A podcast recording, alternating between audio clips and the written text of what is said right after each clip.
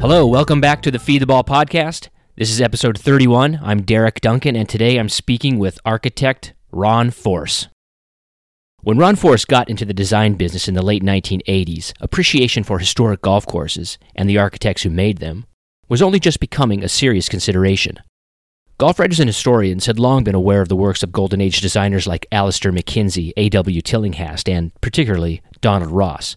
But that appreciation had yet to evolve into any kind of sustained study or movement to preserve and protect the integrity of their golf courses, most of which had been altered or aged out of their original forms. Forse was on the forefront of the historical restoration trend, a pioneer, along with people like Ron Prichard and Brian Silva, who saw that the names of the old masters were more than just historical footnotes and taglines to famous courses. Forse deserves much of the credit for enlightening clubs, as well as the wider golf community, to the importance of recapturing the true design features, proportions, and aesthetics of Golden Age courses that had been lost to time. He and his business partner, Jim Nagle, have worked on and consulted with what seems like countless clubs throughout the U.S. and Canada, restoring the work of Tillinghast, Raynor, Langford, William Flynn, Willie Park Jr., and others.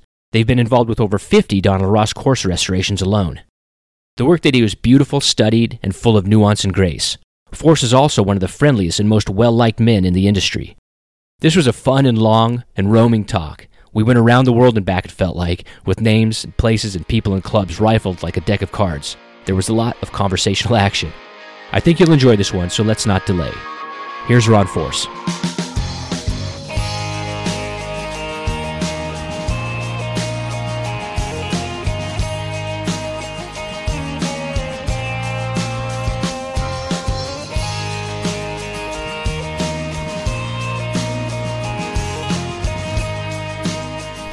Surprising to you. I'm not, I'm not good at all this technical stuff. I'm either. I, I rely I rely on the younger guy, 13 years younger than me, Jim Nagle. yeah, I don't have anybody like that right here. It's just me. Yeah. All right, well, we're good. We're up and running now. So, um, so as we were we were talking about uh, your project at Pelican Bay down. Actually, let me ask you this first: How often are you on the road?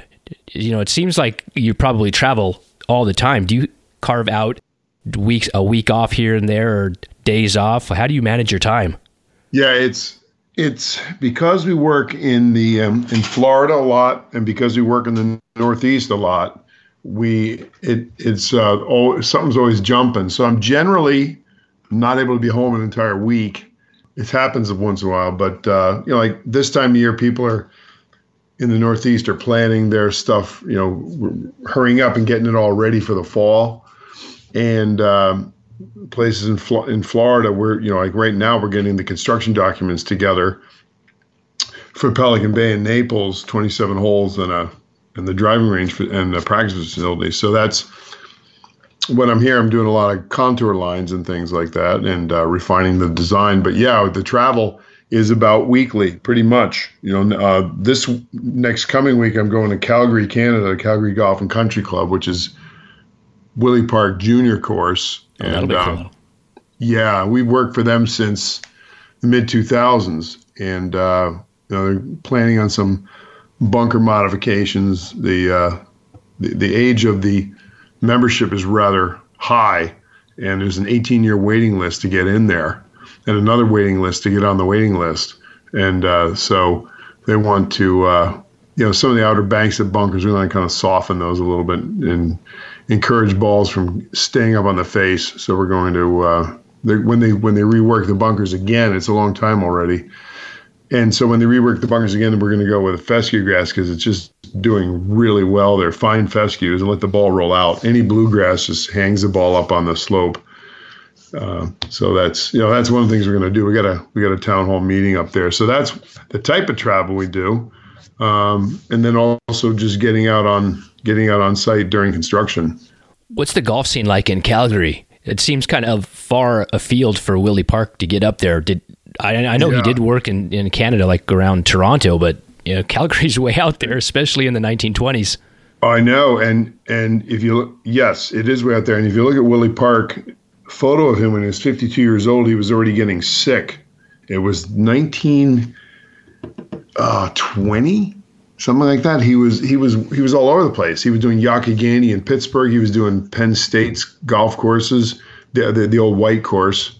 He was doing you know, he, he was doing out there in Calgary. He was still working in other part of Canada. He had done Royal Montreal before that, but he was traveling so much. He, it really wore him out. He went home in 1923 back to Scotland, never returned, and he died there relatively young. So yeah, I mean that was a sobering photo when I looked at that. When he was 52, he was starting to go downhill, and I'm thinking, oh man, I got to make sure I manage this properly. well, I mean, so, think about how he was traveling too. That couldn't have been good on the body. No, just the ex, no. you know, to get out in the West and on, I guess, on trains and you know, sitting in uncomfortable positions for that long period of time, that probably yeah, hurried his demise. yeah, and they probably got a good berth, but but one of the nice things that they those guys had was they were forced to slow down in between jobs. And they i think they did a lot of thinking and sketching and and uh, uh, getting their thoughts together on the train when they were in between in between stops. So there was a mandatory respite that they would have that uh, you know today there's you know you got to get things done quickly you know Maybe you could start taking trains, Amtrak. All yeah, your jobs. Oh, Amtrak. Oh boy, that would be a that would be a treat. But uh, not going to do that. Yeah. No, I think the older one's probably better. But yeah, the travel the travel is a is a thing. It was it was part of the reason why initially I thought of not getting into it was because it was because of the travel and I wanted to have a family. And so we prayed about it, my wife and I, when it was time to go into it, and we uh, we really felt like okay, this is good, you know. And I was working for, just got out of college and moved from. Uh, I was at West Virginia University in Morgantown, the northern end of West Virginia. Went up to Uniontown, Pennsylvania, worked for a civil and mining engineering company, and uh, met my wife there. But uh, after about eight years, nine years, like, oh man, I'm topping out here. This is a low paying place, low paying job. So we and I wanted to do golf architecture since I was a kid, since I was 13. So we looked into into it, and in May of '89, jumped ship totally. Even though we had some golf golf clients, a couple golf clients already with the uh, the company I was with, that I brought in, went out and got.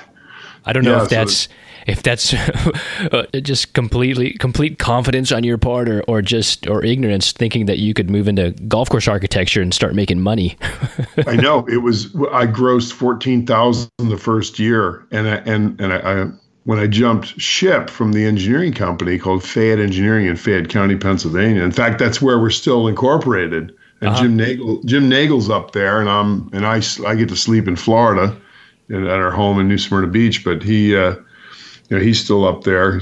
His wife's got roots there, so they're staying there. And uh, yeah, a guy uh, when I jumped ship and went out on my own, I had to abandon the clients that we had, such as Nemacolin Woodlands Resort up there, uh, where they used to play the '84 Lumber Classic about a decade ago. Uh-huh.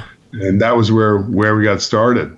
Um, but I had to I had to disengage of many clients and go out and have them come after me if they wanted me personally to work for them. Right. That was the only way to do it legally. Uh-huh. So, so we did that, and um, it was uh, it was quite an adventure. And there, in the meantime, I was still helping out the engineering company wrap some things up, including a city park in Uniontown. And the guy who was the the builder, the contractor, lent me some money at like 12% in those days, 1989.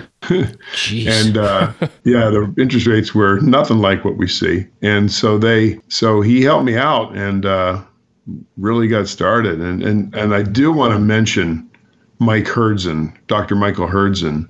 Uh, he was doing a plan at Nemacolin Woodlands in the mid 80s. And I went up there and saw his name on the uh, on the letter they had framed with the master plan that he had done when the Rockwell family of Rockwell International owned Nemacolin Woodlands. And uh, I started talking to Mike, and uh, I called Jack Kidwell. He goes, oh, "I'm retired. I'm in my tomato patch. You got to call Mike Hurdzan." Mm-hmm. So I called him, and Mike. I was still with the engineering company. Mike agreed to team team up with us and in Canaan Valley, West Virginia, there's a place called Timberline Four Seasons Resort. When I was on vacation down there, uh, absolutely gorgeous uh, mountain. Well, West Virginia is almost all mountains, but unbelievably beautiful area. Canaan Valley, West Virginia. We had our honeymoon there. Went back at various times. And so we're down there, and I go over and, and I manage to get this client, and uh, we were doing architectural renderings for them and things like that. And a guy calls up says, "Hey, I need a golf course plan." So we did a 27 hole master plan, a golf course community master plan, uh, all the housing, all the golf, the routing. I did, you know, I did all that. And Mike helped with that and uh, went down to the site twice. We gave him a third of it, a third of the cut. And he thought he would never, he wouldn't even get anything from this. And he almost made me cry like a baby when he when he uh, told me that because he's so gracious. And yeah, Mike well, you did a solid there. Oh yeah, probably he, in your business, it's usually the opposite. People cutting guys out. Well, I had one guy told me one time, "Hey, I don't want any competition down here. You stay up north." I've heard stories. Yeah, and uh, so yeah, the um, so yeah, it's highly competitive business. And I, I remember one time in '89 when I was talking to Ron Whitten, he said, "Golf course architects, the most insecure group of people I've ever met." And so Mike is incredibly secure, and he. Uh, and he was just so gracious. Uh, there's no way I could ever repay him. One of the really great moments, uh, I know I'm diverting for a second here, but one of the really great moments was in 2009. We, we did a project in southern Pennsylvania called the Bedford Springs Resort. Yeah. Um, and uh, that and Nemacolin Woodlands, the Pete Dye course or courses now, they keep they battle for one and two in the state for non-private. You know, at, yeah, resort uh, public you can play access. public public yeah. access in the state of Pennsylvania. So it was uh, so we were at the uh, Doral, the Golf Inc. awards dinner, and I got a photograph of me and Mike. They got an award for I think it was Country Club uh, Darien, Connecticut, and uh, you know we got the award for renovation of the year for the for the Nemacolin Woodlands Resort. I mean for the uh, I'm sorry Bedford Springs Resort, and um, so that was just a really nice time to, you know, get a nice little photo with Mike and me there. And uh, he was just an incredible encouragement and totally realistic. He, uh, you know, he has an army background, and uh, he's you know, a he green beret. Yeah, yeah, he's a he badass. Was, yeah, and he was, you know, he was he was an expert. He's an expert in, uh, you know, uh, Russian, you know, the, the Rush, the whole Russian thing, and um, I asked him a pointed question one time, and his answer was "could be." You know, he didn't want to. He was, you know, kept his kept the secrets well. So um, yeah, yeah. He, was. Uh, He's he one was of those guys. I think about this a lot. Yeah, in in architecture, which is you know what you and I deal with, there seems to be a certain category of guys like like Dr. Hurdzan who are just their their their interests are so broad. They have so many levels yeah. of expertise. He's got multiple degrees. You know, he's yeah. He, I didn't even yeah. know that about the you know his historically the the Russian thing you just mentioned. But you know, he's a he's a, his, a golf course historian. His collection is really well known. And I oh, just talked crazy. to uh, Bo Welling on the last episode, and you know he's got like a major in physics, and he studied Irish playwrights in Ireland, and he's on the U.S. board of the Curling Association. And, I mean, just uh, there's some guys that wow. are just like high achievers in a multiple, you know, an array of fields, and and then there are guys who are just singularly focused. They're the in the dirt guys, you know, who all all they do is is golf, golf. Where do you fall on that spectrum? Uh, I hope, I hope I have I hope I have uh, more interest in just golf architecture, but uh, you know, beyond that, everything I do is is really is really un, is under the lordship of Christ, and and because he's he's a great, he's a really great, great. He's the creator. All the arts and everything, really, the ability to be creative. Um, of course, nature and all that just comes from that comes from God and so everything is uh, that's the big umbrella. So there's there's a much bigger picture involved that we're involved with than than just golf architecture. But I do I absolutely I am not an accomplished musician. I play a little bit. What do you play? But, well, I have some guitars and uh-huh. uh, play play bass in worship band and things like that. Um, I'm starting that up again, but um, I'm by no means some kind of craftsman, but I'll tell you, somebody who's really interesting with that is Robert McNeil in Rhode Island. He is a tremendous harmonica player. So you do have guys like that in the business. And, and Bob Cupp, you know, who was just great, Yeah. great at so many things: He fine was. arts, furniture Yep. making with wood, all Mhm. kinds of stuff. Yeah, he was another one of those people that are renaissance in their interest and abilities. Yes. Yeah. There's Um, probably a uh, there's probably a pretty good architecture band out there. If you get the you know enough guys together, you could you know cover your bass. I know Jeff Bradley's a drummer. You know, you mentioned you got the Oh, harmonica I didn't know that. and the bass But- covered. Yeah, Well, John LaFoy is an extremely accomplished banjo player. okay. He- adds he a little been- texture and color to the band. Yeah, yeah, be, yeah. Yeah. He's he gets invited to a thing called Banjothon by I keep forgetting his name. Bernie, what's his name? The original lead guitarist for the Eagles, and he is um, he's actually from Minnesota. And uh, John gets invited to that. He's he's incredible. And uh, when John LaFoy and Hurdzan get together, they talk about the military because John was a Marine. And uh, but somewhere in there, I mean, uh, I'm interested. I'm interested in everything there is out there. I mean, I'm just philosophy, um, you know, uh, natural systems, everything. I'm just, my wife just tells me, you know, I just, there's nothing I'm not interested in. So it's hard to pinpoint any one thing, but I just deeply, deeply appreciate music and uh, want to uh, want to get better at, at playing guitar for one thing. But uh, Well, like, what are your what are your musical tendencies? Do you uh, is it you know rock and roll based or or you know blues or Yes, it, Okay. it is, and like I'm practicing some finger picking, and uh, but m- growing up, my band was Jethro Tull because they were so versatile. Uh, in fact, I just bought a Jethro Tull that's so T-shirt. yeah that's funny. There's there's a lot of people that are listening to this that will just not understand No, Jethro no, Tull. Yeah, Not at all. They're just you know they know there's a there's a with flute involved. The guy stands on one foot, plays a flute, wearing Yeah. a plaid coat. So um, Ian Anderson.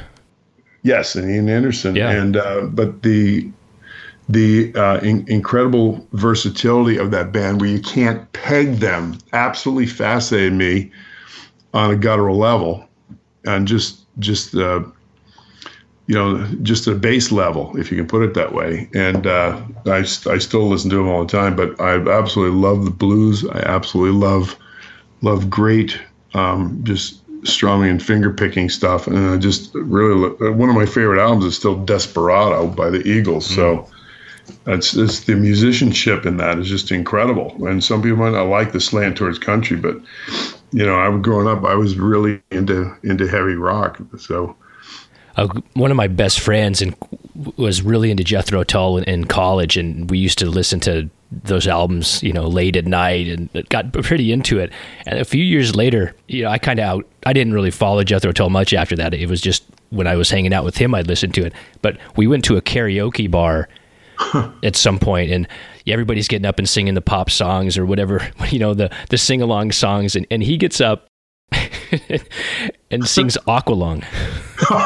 you can imagine being in a crowded bar and somebody puts on Aqualung, which is like a six or seven minute song, and, and there's no, you know, sing along to it. He just, I think he emptied out the room. People just started leaving. that's hilarious Worst that was so- decision. well one one time yeah one time we were i was goofing around at a practice in the church we went to up back north actually it was in morgantown because it's so close to uniontown pa and i was just practicing some like boogie bass thing uh, on our saturday morning practice and i abruptly stopped the boogie and hit the first six notes of aqualung and uh, the guy I'm playing with knew what it was. He was cracking up, and his wife goes, "What? What? Did I miss something? What? What? What was that?" Did, Yeah. but uh, It- yeah. He had, had to know it. He had to know, be at that, Yeah. that place in the late 70s. no, that was you know that was one of those progressive bands where the the, the, the creativity, the music was just through the roof. And then you get to the point of the Sex Pistols, and everything is nothing but image. That's all it is anymore, and not totally.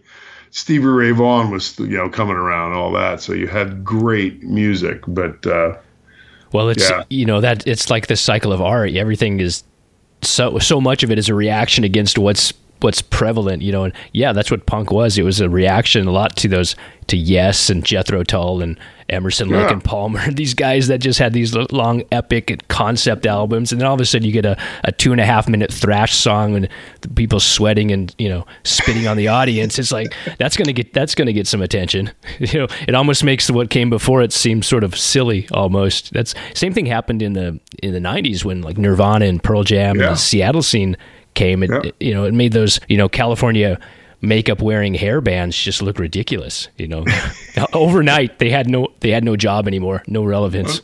Unfortunately, I all the time I thought they looked a little ridiculous because you couldn't tell on the vid- music videos. You couldn't tell Axl Rose from the girl who was uh, hanging out with him on the video. You Yeah. know, the, the same hairstyle, but uh, I guess that was it was working for him for a while.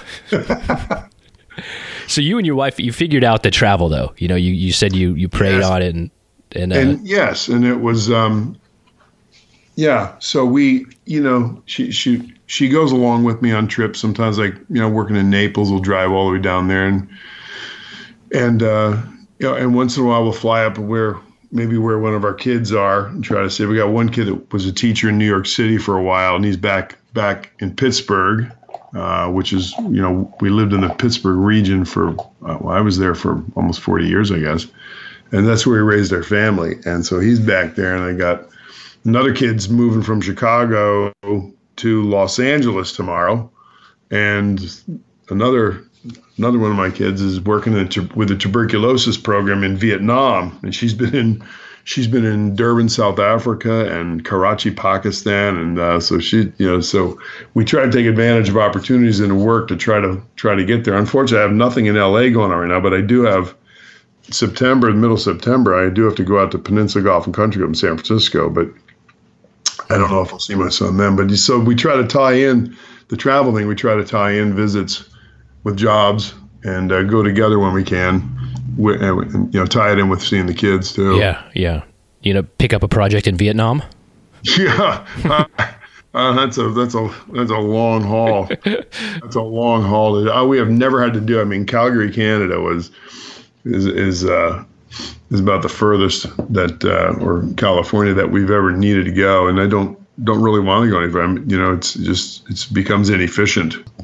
Real quick on Willie Park, you know, Yeah. the, the attention paid in the study of, of architects from you know the pre-depression era, you know, it usually starts with Ross and MacKenzie and, and Tillinghast, and you know, it- then Raynor kind of came on a little bit later, and and all of his work's been so appreciated, you know, over the last 25 years, and now you're kind of see a lot of the study and interest getting into Perry Maxwell over the last, you know, more recently, more studies being done more in depth. Langford and Moreau are being studied a little bit more.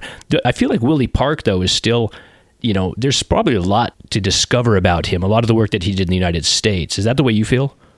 Yes, he's he's yeah. Langford. I'm going to jump over to Langford a second. That was we we worked for the Lawsonia Link starting in the mid in the mid '90s, and uh, Oh, I we didn't. were I didn't know you were involved with him.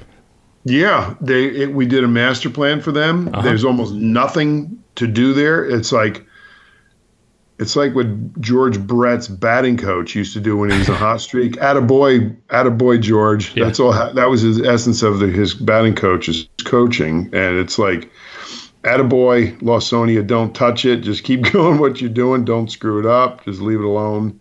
And uh, yeah, we worked there. In fact, I was just out there this summer and played it. I hadn't been there in a while, in a number of years. Such an amazing place. What a, Oh man, Oh. it is. It's so pure. Could It's be there just- every day. yeah, it's it's that place is a work of art. It's mm-hmm. unbelievable. They just, you know, the places that haven't had the money haven't haven't screwed around with their golf courses. You know, and that's why you find these great gems in New England because there's a bunch of Yankees, especially when you get towards the coast, and they they just didn't want to spend any money on it, and it's great.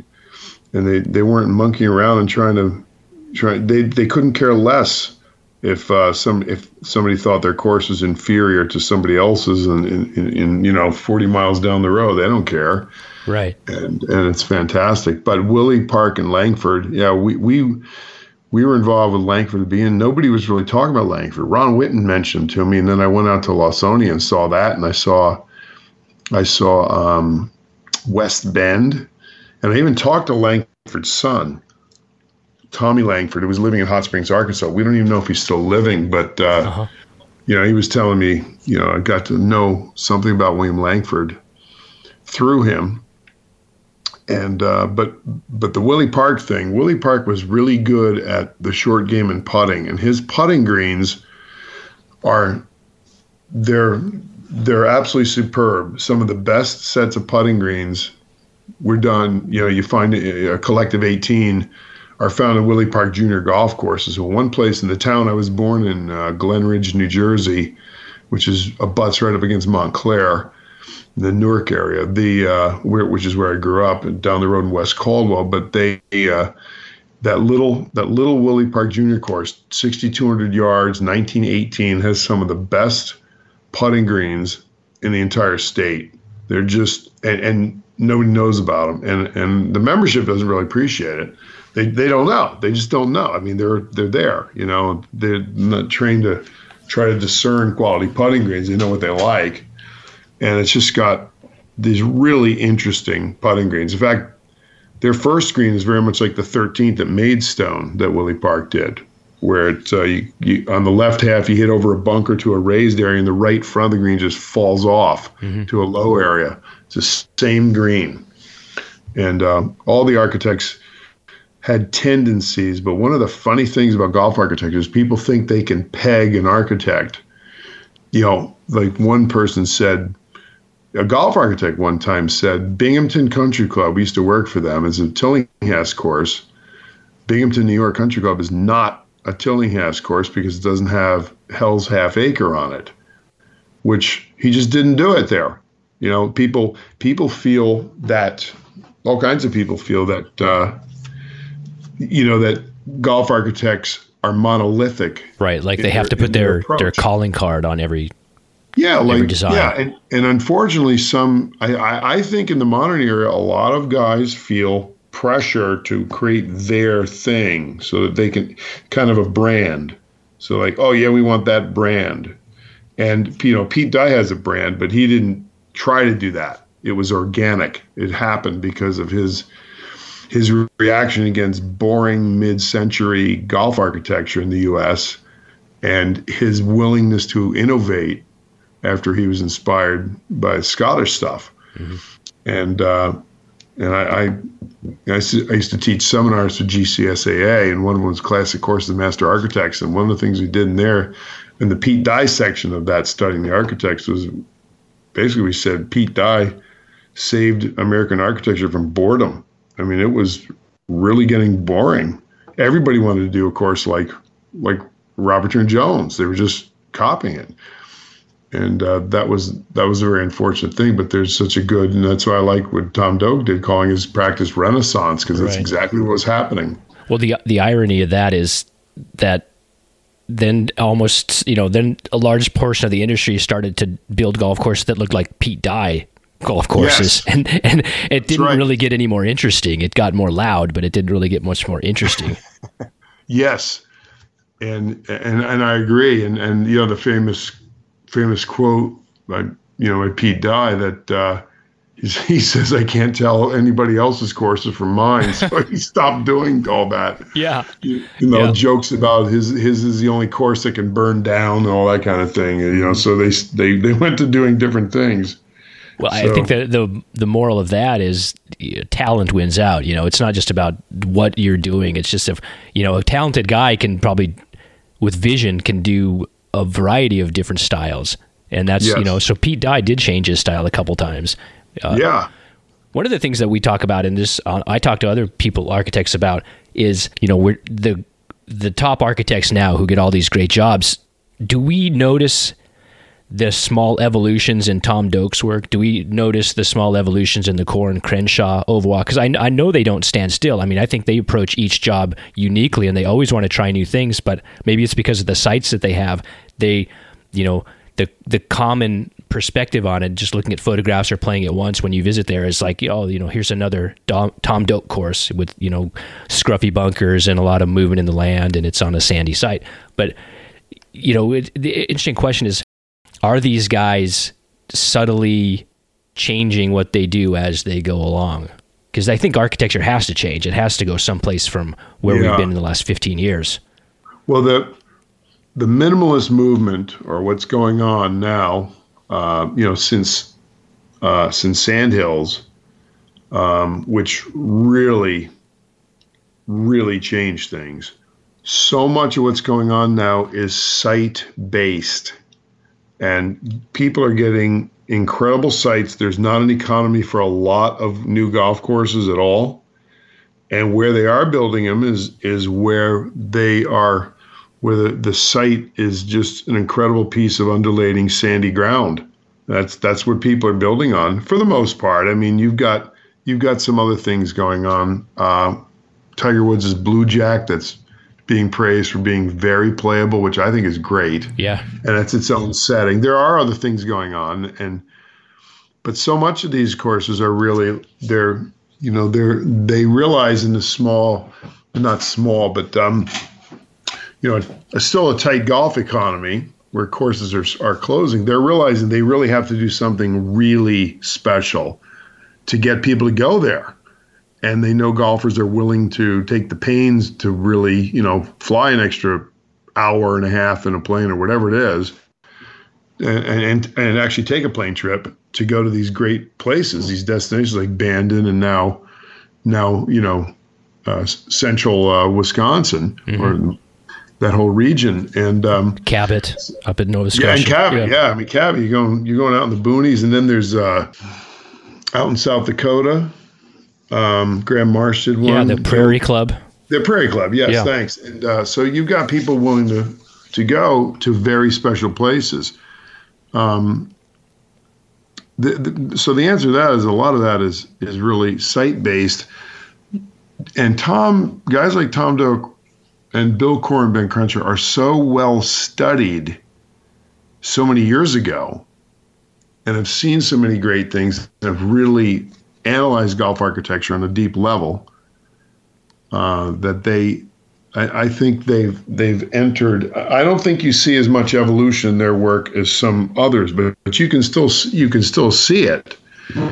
But because they're so so much based on the site especially with guys like Tom Tom Doak and uh, CNC you know very very site based design You- Yeah, I think- I think get- with- it's yeah go ahead Yeah, I was just gonna say. I think with with um, with Bill and Ben, there's yeah, like you said, they're so connected to the site that they're not going to do anything that's radically different than they've done before because they work as probably as closely with the ground as, as anybody ever has. So it's it's process driven. Whereas I, I do think Tom would want to see what else he can do. You know, he keeps getting like sites. He gets he has so many sites where you you know that don't allow him to be truly creative because they're so good. You know, he has to Yeah. he has to honor the, the the the beauty of them and the potential.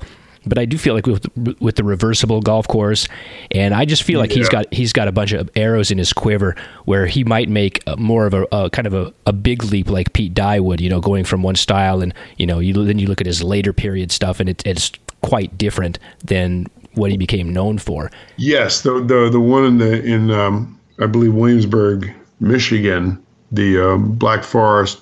Um, Right. There's definitely an evolution there. You can see that. You're right. And where the site is not dictating everything, and he loves undulating greens, so you can you know there's something to be seen in Tom's work in, in that regard.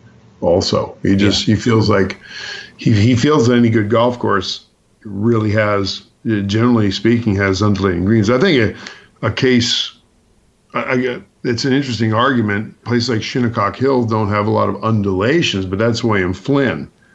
That's his, his sort of uh, mild potato chip kind of a kind of a green complex that you find at Shinnecock, where it falls off at the front, the rear, and then maybe flares up a little on each side.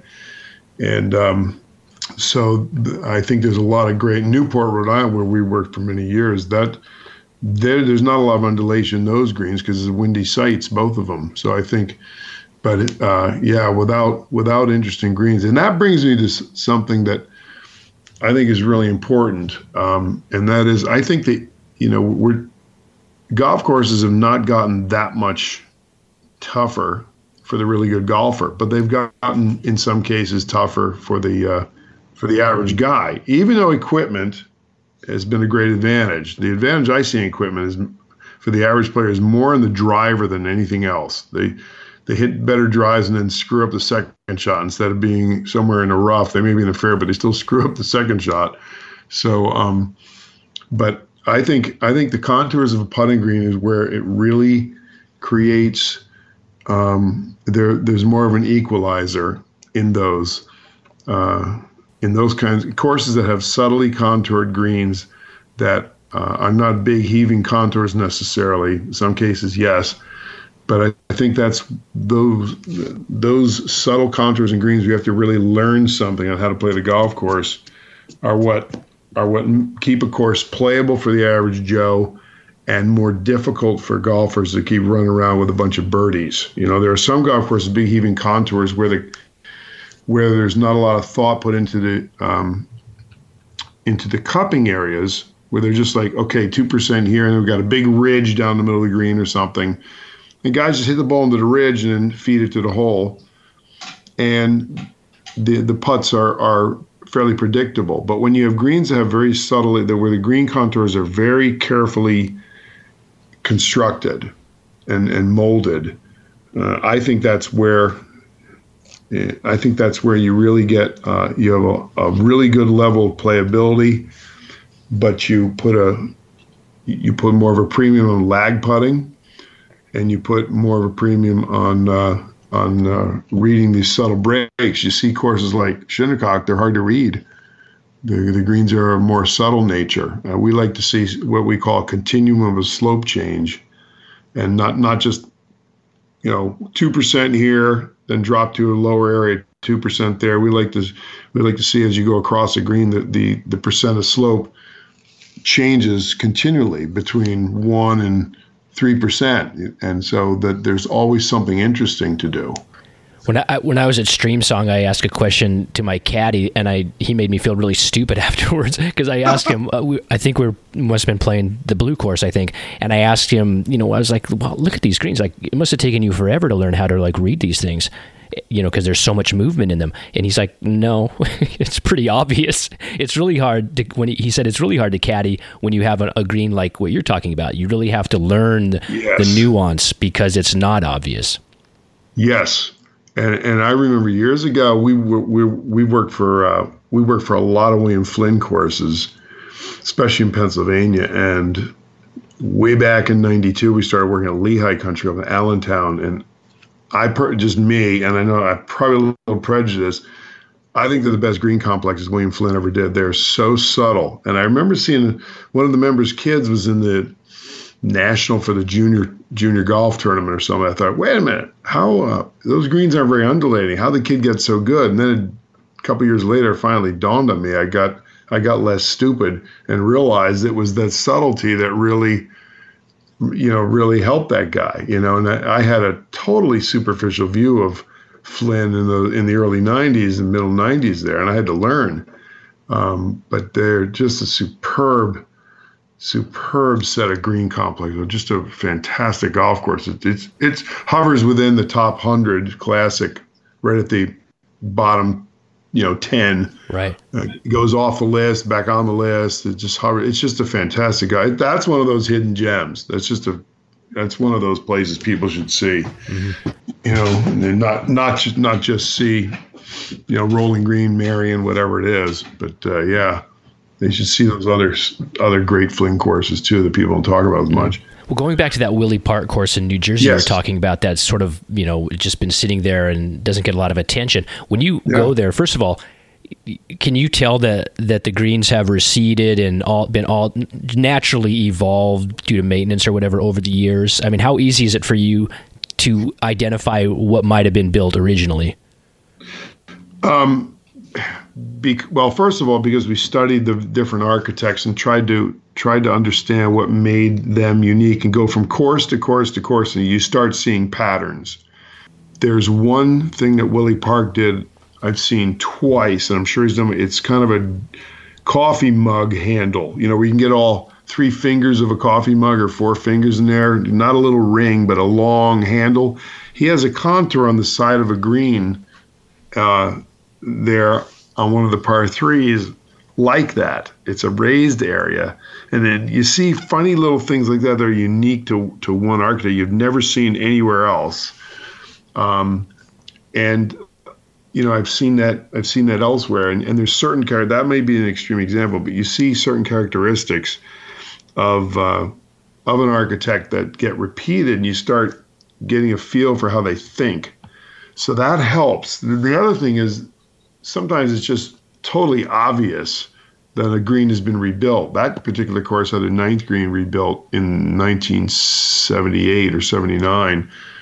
And it's not a bad green, but it's clearly more of a modern green. It doesn't have the little intricacies in it that a 1918 Willie Park on site would have done. Um, but you, you, can you can pretty much tell when a green just by the contour when the, the, the green is authentic and it fits in with a golf course and has the thought and nuance there, or whether it was just done with a bulldozer. The the, the character just you know is uh, be, it becomes becomes evident. I'm interested in the you know ta- uh, pursuing this a little bit. That you're what you mentioned before about this the, having more minor minor movements and subtleties in a green that are an equalizing force versus a, a low handicap and high handicap player. Were there architects who you study going back to the pre-depression era who pulled that off. You mentioned Flynn, who pulled that off in a way that particularly is appealing to you. Those are because there's a lot of extreme green contour from that era as well. Yeah, yeah, like you know, guy, and I love that too. Like you go to a, you go to a golf course, this this little unknown nine hole in New Hampshire, Grand Leadon, that was done by Alexander Findlay, and then six of the green six of the greens have not, I forgot it's a long time, but anyway, a number of the greens have been were changed by Walter Travis, and you can see his like a big raised rear yeah. left quadrant just pops up in the air. Or you go to Poland Springs in Maine, where he Ross 1915, then then then he did half the greens over again. Uh, uh, Travis did, and you can you you got some heaving contours with these like you know these. Uh, kind of a almost a Biarritz swale running off a green, which Willie Park did too. He did he did that at Glen. Two of them, one going out right, one a bigger one going out left on one of their greens. But yeah, they they had some really some crazy heaving contours there, especially guys like Travis. Um, and, and, I love that stuff. But uh, I want to make sure I'm answering your question properly here too, not not just getting not just getting off on that. But you're saying you're saying you're asking Derek about the um, the, the if well, I have. I guess I have two thoughts on that. When we look at it, when I say we, I mean people like myself and and you know people who are alive now. and we see photographs of old courses, or even uh, even if they're photographs from the 1920s, or if they're photographs now from a like a restored course, we're obviously going to be impressed and be wowed by greens with big contours or some kind of really unique exaggerated feature yes. that that gets our attention that that looks fun you know the minor characteristics that you have to learn upon repeat playing that might be perfect for a, a club member or, or, a private club right. aren't going right. to photograph well they're not going to get our juices flowing it's a longer payoff for that but so i'm asking i guess my i don't know if it's a question or you know just an idea is how do you who have you come across that you think, you know, maybe built greens that were less obviously interesting, eh, but it had played paid off. You know, had dividends that paid off over the long term because they they were so intricate on a small scale. Well, one guy that really stands out is George Thomas in that regard. Mm-hmm. You know, there I believe there are some architects that em, that de-emphasize putting, and in some ways maybe Flynn did. It's just his style. Uh, George Thomas was kind of like that too.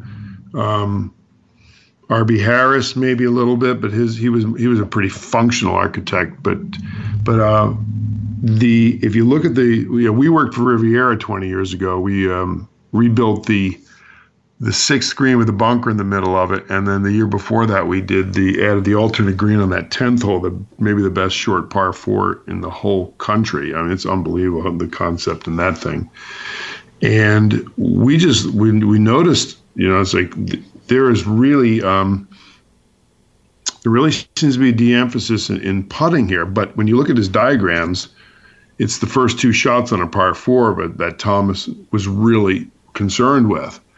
And but he it was more the approach shot what was happening with the way the ball ran to the green, like his Redan or the tenth hole there where the ball rolls the other direction, left to right, if you can scoot it up there uh, along the left edge and then get it around the right hand bunker. Uh, that that that's a prime example of, go- of golf architecture that's held up, has inspired many people. Uh, but it, you know, the greens are the, the contours and the greens themselves are nothing to write home about when you look at them. But there's a lot of intellectual investment in them. So I yeah. think that's a good example. Now I'm starting to think maybe maybe you're you were also talking about contemporary design and how are you of the opinion maybe that in in some cases modern designers are getting a little too exaggerated in their greens, especially you know courses that have come out in the last 15 years? I I I I think people are starting to go uh, more commonsensical, but I see that as the pressure to create uh, rankings. I think people have you know uh, a lot of a lot of rankings, a lot of ratings that are done.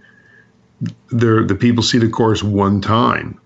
The classic courses, they weren't interested in somebody coming through one time. They were interested in really good match play holes and really good golf experiences over time, two or three rounds a week, maybe, mm-hmm. where where the golf course constantly changes. And, and one thing we worked, I mean, as far as how we've tried to work that, and we just reopened December 1, the, total rebuilding of the Country Club of Orlando. And I played it yesterday. I haven't played that much recently, but we have a green that we we frankly just took the idea. It was Donald it was Donald Ross there. It was a completely new design.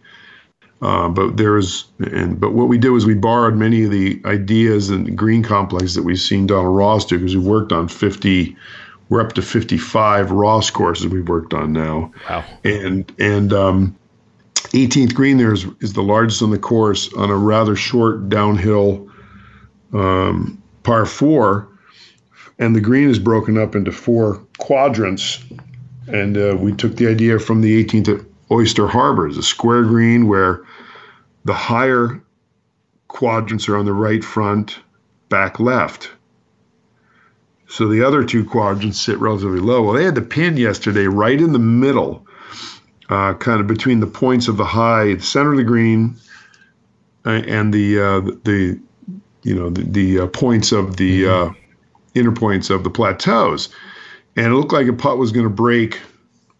My friend was going to break left and then right again. Well, he uh, screwed up, left it really short, coming over a, a subtle ridge, and there was a an extra break in there by the time he got up there and putted again that nobody could see.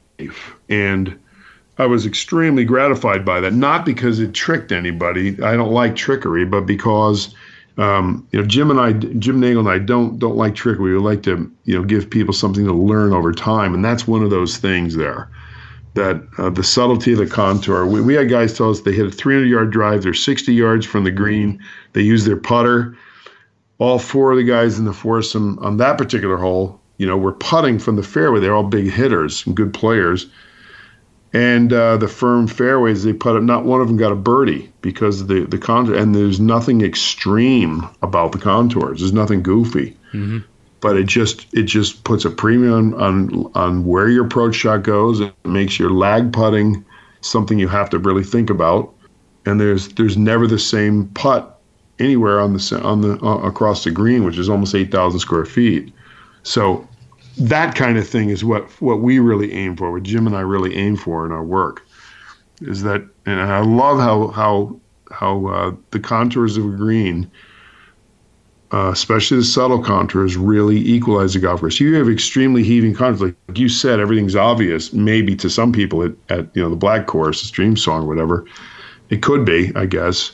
Um, I've been over the course, but uh, and it's a great piece of work. Gills just does incredible work and but the subtleties of the things that seem to bamboozle the you know those four to eight footers for the good golfer if it's it's a difficult read uh, because of a continuum of slope change throughout the green and not just uniform 2% one way, then they'll, uh, you know, it really challenges those guys without killing the, the, the average golfer. Right, because there's not an expectation of an 18 handicapper to continually knock in, you know, eight footers. Yeah. But did you know? Did you know which way that putt was going to break? That fooled your playing partner? No, did not. I did not know because it was it was it was just at the toe of the slope of these two converging plateaus, and it was you you had to really look at. It. I did, you know, it's really funny. I've missed putts. I go, man, I, didn't think it was going to go there on work we've done mm-hmm. on courses we've done, and the and the guys say, yeah, you should have known what. How could you not know it? You built it. I said, well, it's a whole different thing about raking, you know, raking sand around and then starting to putt it once it's grassed. You know, it's not the same thing. So so, you, uh, so when you're building a, a putting green and, and you're, you know, right before you grass and you're raking and you're finalizing the contour, you're not, you're not concerned about every single, you know, pin placement or putt. You're, are you? Is it a, a matter of you're trying to, you know, find the right form? So I guess I'm asking, like, you're not analyzing every single element of that green, every single slope. You just know that if you can build it so you can get slopes running and feeding different directions and contours meeting other contours, you're going to get a lot of these nice subtle little breaks. Yes, like like let's say you've got a potato chip green, okay, where the sides flare up a little bit. You know, the middle of the green may be 1% or less, but as you move sideways, it, it continually changes subtly to to uh, you know one percent, one and a half, two, two and a half, maybe even three towards you know. So if you've got a cup, it's not in the bottom. Maybe it's up the slope a little bit where it's two percent. If you're putting on the line of play at that, uh, you know, for the approach shot, that putt's going to break a little left. Then you move that ball just five feet to the right. It's going to have much greater slope, a, a much uh, a, a much greater break. If you can picture what I was saying, but yeah, absolutely, the angle you're going to be higher up to start. Yeah, so the, the greens that don't just have a big uniform pitch, that have that subtle change of grade in every direction, you know, front to back, side, and then the diagonals. If, mm-hmm. if you and and um, we call it the 360 degree test, where for a mound, bunkers, bunker complex, a green complex, all the way around a green or in any other feature, if it looks different from every angle, you're you you've you've done it for the play, for all the subtle changes of grade within the putting surface. If it looks different every way around, you're going to have a great variety of putting, great variety of recovery shots, and it's going to look beautiful because it's irregular and not man-made looking. It's it's got some randomness. So we that's what we do. We when we build courses, we uh, and build features and greens, we say, look, this thing's got to look different from every angle, all the way around. It's got to pass the 360 degree test. And once you, if you see something different, there's all these different contours, and undulations, nothing concentric but eccentric uh, in the way slopes and things and horizons on the green edges line up and all that. If they are eccentric and not not lining up parallel or concentric, you're going to have that built-in variety in the putting and the recovery shots and the approach shots. Mm-hmm. But it, to me, it's just still, I just, it floats my boat to just think about how the, how the aesthetic and the strategic are so, are so interrelated. They're so bound to each other. You, you, you can't separate one from the other simple golf courses that look maybe look hard. A lot of guys shoot 60 good, really good golfers shoot 62s on those things. Yeah. But uh, we we had, we had one guy, Country Club Orlando. He opened up for the first weekend. It opened up last December. The guy goes out and blows the course up with a 64, and he has not been able to break 78 since. Oh, really? Which cracks me up, and not for the because I think, haha, I got this guy, but but it shows there's depth to it. And I, I, you know, we don't like dumb blonde architecture, which means it looks great when you get there, and but it has no depth to it. Mm-hmm. And that's why I'm laboring the point about the putting greens and the 360 degree test and all that, uh, is because that's what's that's what's going to create a good golf course over time.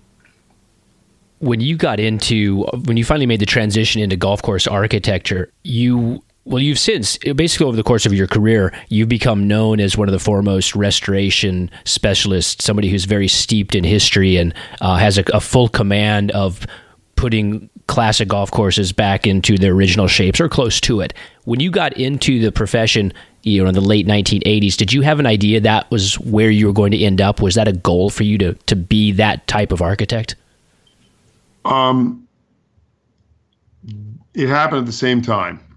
I mean, like the Donald Ross Society came into being almost the same month that I jumped on my own, early May of 1989. So it was happening at the same time. I was like, wow, this is interesting. And having grown up, basically grown up in a sense uh, on Donald Ross's best green complexes in, in New Jersey and West Caldwell at uh, Mountain Ridge Country Club.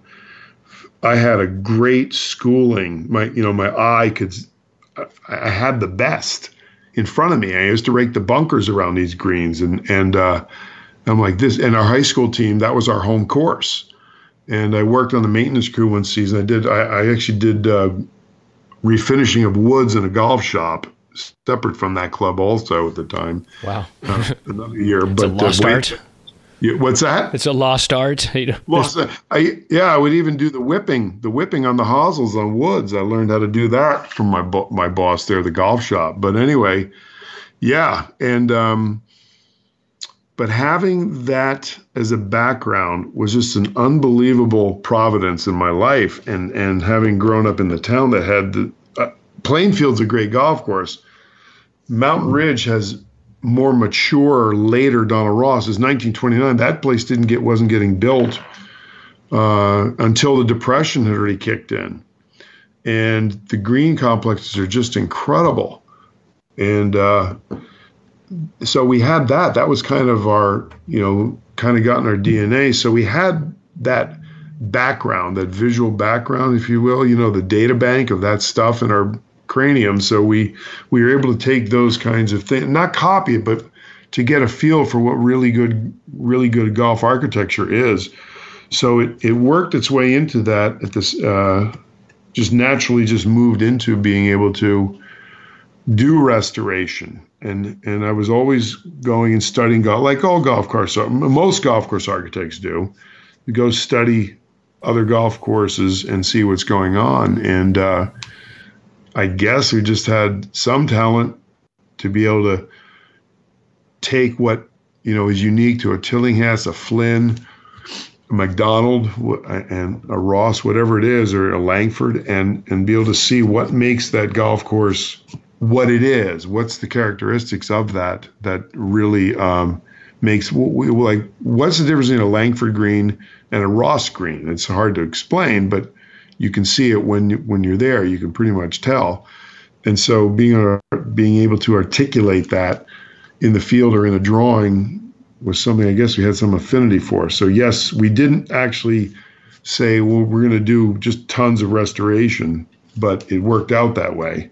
And, you know, we haven't done a lot of new stuff since the heyday in the early 90s when we did new, a lot of new golf courses, but we've been really happy. And frankly, it's the developers of golf courses that don't pay. The clubs that it's clubs that have they have their money. They they're uh, they're reliable. Unfortunately, developers are always living off other people's money. It seems so. Yeah. It was harder to get paid by them. And my wife says, "Good, just stick to the just stick to the existing courses. Those guys aren't headaches. yeah, really, especially, and you get a lot more clients that way too. Yeah, yeah. Spread it out. Was there a course or a project that you look back on as your breakthrough? Um. Well, working at Riviera a couple um, couple decades ago, that was I can't say there was a lot of breakthrough with it, but in terms of credibility, um, maybe the real breakthrough was the Bedford Springs Resort in Bedford, Pennsylvania. Uh, got you know, as I said, got renovation of the year.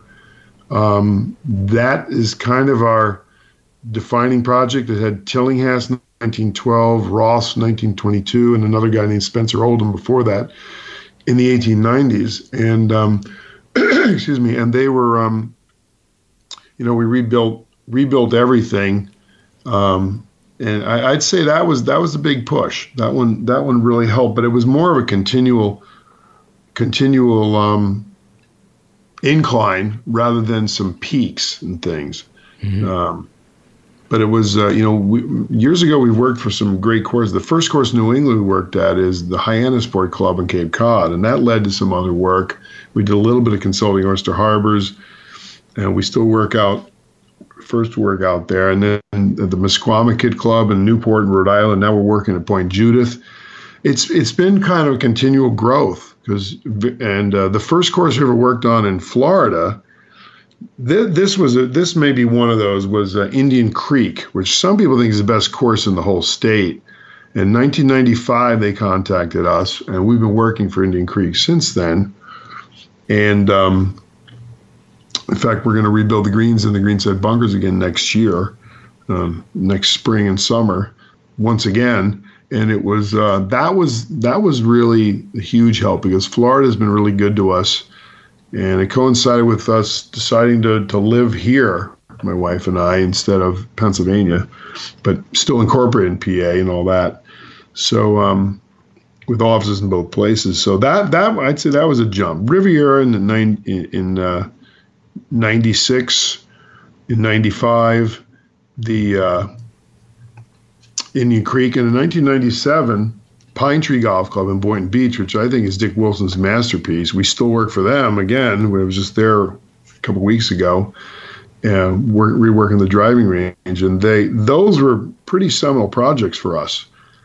Has it been interesting for you to look back on on this time period and see where the, I guess it's the a movement, the restoration movement has come because when, because when you started out in the late 80s 1990 restoration really wasn't that big of a thing across the country. I think ron prichard started in the early 80s and he was doing a little bit. And there were other people probably like who were studying old courses but since that time period it's really accelerated to the point where you know almost any club that has an old golf course is somewhat interested in in exploring its roots and potentially putting the course back to the way it used to be. So when you sit back and look at it, being one of the you know one of the founders of this movement, one of the grandfather or the, the godfathers kind of the the restoration movement, like what how do you view this period of 30 years or so that we've made a big jump in in historical restorations? Well, it was fun watching people start getting it. You guys like Jerry Tarde would write articles, bring back the blind shot in golf and things like Brown is beautiful. Other guys, you know, things like that. Uh, you know, let the ball run. Mm-hmm. Um, there, you know, bring back the ground games. People watching people get on board with that was was really good. If it weren't for the popular golf publications, that probably wouldn't have happened. And um, it, has been it's been gratifying, and uh, and it's just become it's it's become uh, like a snowball going going downhill. It's just accumulated where everybody's doing it. I mean, it's just and Gil Hanse is doing wonderful work everywhere now, and uh, just there's just so much good work going on out there now. But it's been it's been very gratifying to see that people were that were really interested in that. And yeah, we got to get involved right at the beginning of that that whole movement. People started to uh, appreciate it, but as far as from our, it's been it's been great to be able to have that work to do and make a living doing that.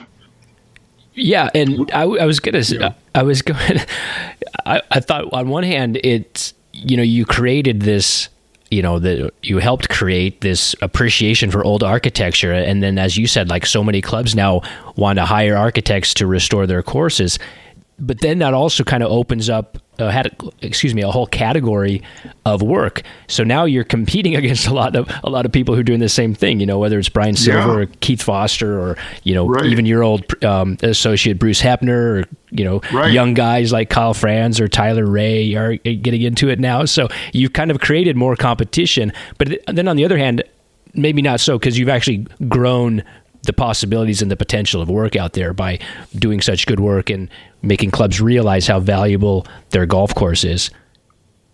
Yes, and and beyond the restoration movement, we really like Jim and I really like working on uh, what we call blank slates, where there's no particular style, um, or there's a really bad style, and we can just recreate something. There's one in north of Milwaukee. We're working with them again uh, as the economy has picked up.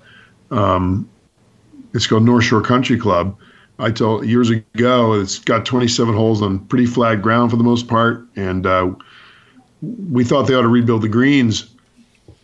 And we were said uh, the chairman of the project said, Ron, would you would you accept this job? If we don't rebuild rebuild the greens, we keep them as they are. And I said yes. And then I realized later on that because I said, okay, I'll figure out a way to do this. I realized, you know, the model that Cypress Point has quite often is greens sitting low with not a ton of undulation in them.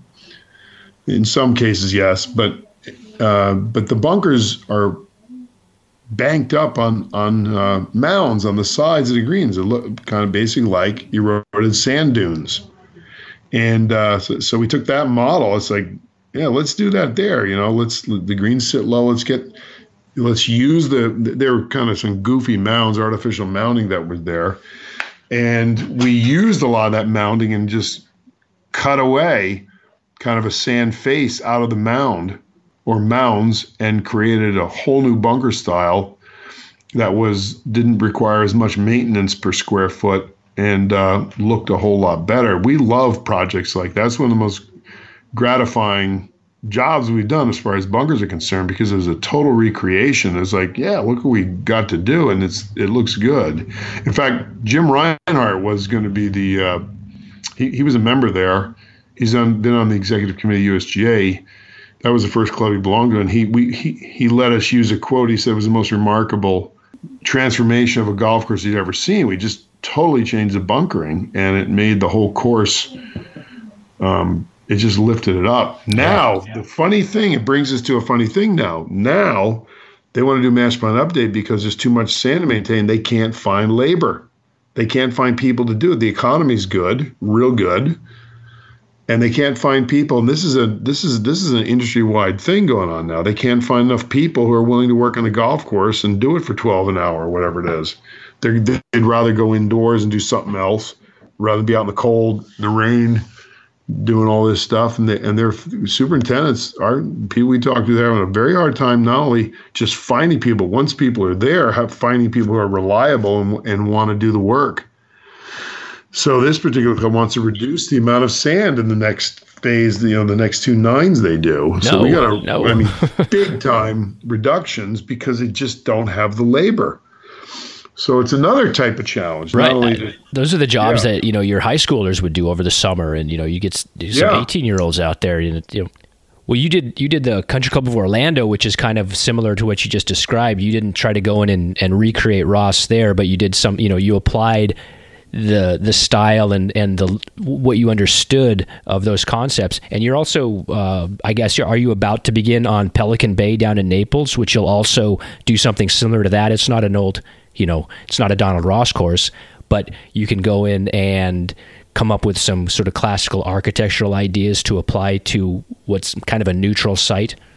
Yes, the the the the types of thinking and strategizing and whatnot uh, that a, a, good classic course requires, we're incorporating that into the Club Pelican Bay. They got 27 holes. We're doing the construction documents right now. Uh, we're going to be bidding it um, in the middle of uh, middle of September. They've already got the bidders list set, and um, there's you know we're using similar uh, similar or the same footprints in some of the holes because there's not a lot of flexibility because of lakes they can't change.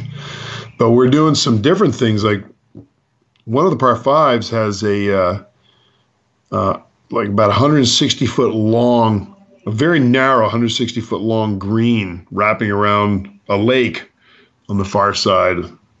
And so it's like they got all this real estate. So we're actually going to bust the thing up into two separate greens. And it's like, yeah, they accepted it. This is great. These guys are they're kind of sporty, you know. I mean, I mean, nobody nobody questions the validity of Pine Valley, and they have two holes that have two greens each. Mm-hmm. Yeah. and it's eight nine. So you know, it's, like you can't really argue with this, you know. So they they went for it, and uh, that's that's pretty cool. And we're incorporating certain things like, uh, well, the Country Club of Buffalo we did that job of restoration. Soup, by Donald Ross, mid mid twenties, superb green complexes. One of the best sets of par threes you'll find any golf course, and we're actually incorporating a type of green that Donald Ross did there on a modern course that Art Hills designed years ago. And um, solid routing, nice group of people, and but we just they're liking the idea of incorporating a little more classic feel to the golf course, some more timelessness, and not just kind of a more modern Florida golf course.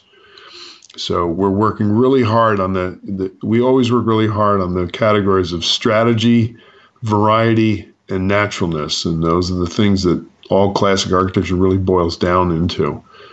Um, and we work on that constantly, Jim and I do. And that's what we're incorporating those kinds of things. It's fun. And it's re- it's intriguing to us. You, we pretty much have this have the footprint set. We're tweaking locations of greens a little bit where we can but a lot of them are just staying right where they are changing the shapes and rebuilding them.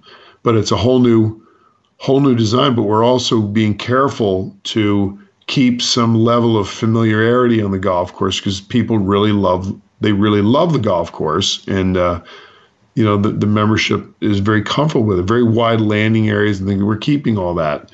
And so it's another type of challenge. It's kind of an infusion not a total not a total uh, classic it's not turning into a donald ross or a mackenzie or something but it's it's getting some of these elements uh, of those types of uh, strategies and varieties and the types of contours yeah, I imagine that would be very rewarding. You know, after you you spend so much time following, you know, trying to follow plans that existed, trying to recreate somebody else's idea. And I know that's also rewarding for you. You're very interested yes. in that, and there's great pleasure that you derive right. from from doing a good job. But you also, I imagine, as an artist, you want to throw your own ideas out there, and these these kind of projects allow you and Jim to kind of express yourself in, in unique ways that you don't get an opportunity to do at an older club. That's exactly right, and it's it's it I think it keeps us sharp. And every, you know, doing stuff like we mentioned North Shore or was was a total recreation of a, of a kind of a mundane modern golf course from the 60s. And, you know, this course down down here, Pelican Bay, you know, working on that. It's a little different. Oh, it's a recreation, but it's kind of keeping, you know, rooted in some of what's there. A lot of, you know, some a lot of it's there. That's a totally different thing than than trying to be very accurate in restoration. And and it's great to um, it's great to have those different different projects because each one is each one is different, and it's uh, you know getting our goal and our, our vision for each one is a real joy. In fact, that's why Country Club Orlando hired us. They initially went through 25 architects and they hired us because of our our vision that we had for the golf course and it, it was something they were comfortable with. Hmm. Good for you. that's that's uh, that's a nice pat on the back. Yeah, to was, to beat out twenty five nice. other firms is that's no not easy to it do. It was nice. Yeah, they they narrowed it down to ten, then to three, and then from there it was yeah it was and it was so funny because we my wife and I had had bought a house here in New Smyrna Beach. Um, a year before that, and we were planning on being back and forth. You know, we just we were we're not interested in two homes or anything like that. We just it was good to have some place to put the money other than getting 0.2 percent interest. You know, yeah. so we decided to do that. We like this town. We love New Smyrna Beach. This is a great little old Florida town, and um, so uh, then this job comes along, and I asked, "Did you guys hire us partly because you know we were becoming local?" He said, "Nah, nothing to do with it." But it worked out great because I was on job site twice a week, generally Tuesdays and Fridays. That's what it took. It was a big job, and it took a lot of a lot of care to get the details right. And uh, I know probably got a little long about the 18th hole there uh, a few minutes ago, but that's that's the kind of nuance that's built into the place because of the time investment. One of the interesting things about Florida is I think the perception of it over the last couple decades, you know, if you talk to somebody who lives in Idaho, is that, you know, every golf course is, is you know, a subdivision course. It's newer, yeah. they're flat with palm trees. But it's really it's really an interesting state. There's a lot of historical architecture up and down Florida, you know, up and up and down the East Coast, the West Coast too, around Tampa, Sarasota. Yes. But Donald Ross did a ton of work, and it, I'm curious to get your your opinion of that. It's it is historical. It is old. Uh, Indian Creek is old. It's it's kind of got a unique location, but a lot Yeah. of these sites are kind of mundane. Like you know, you live in New Smyrna Beach. There's an old Ross course there. Just up the road Yeah. is um, D- Daytona. There's 36 holes there, and they're dead flat. When you, Yeah. you know, it's an interesting balance between having noteworthy architecture or what used to be noteworthy. Those those particular courses are um, you kind of well. What, I I won't say anything else, but uh, but yet the sites are very uninspiring. It's kind of a con- it's a little bit of a Yeah. contradiction. They are uninspiring. And you know what? One of the best golf courses that was ever designed, William Flynn designed the Boca Raton Hotel and Resort back in the 20s.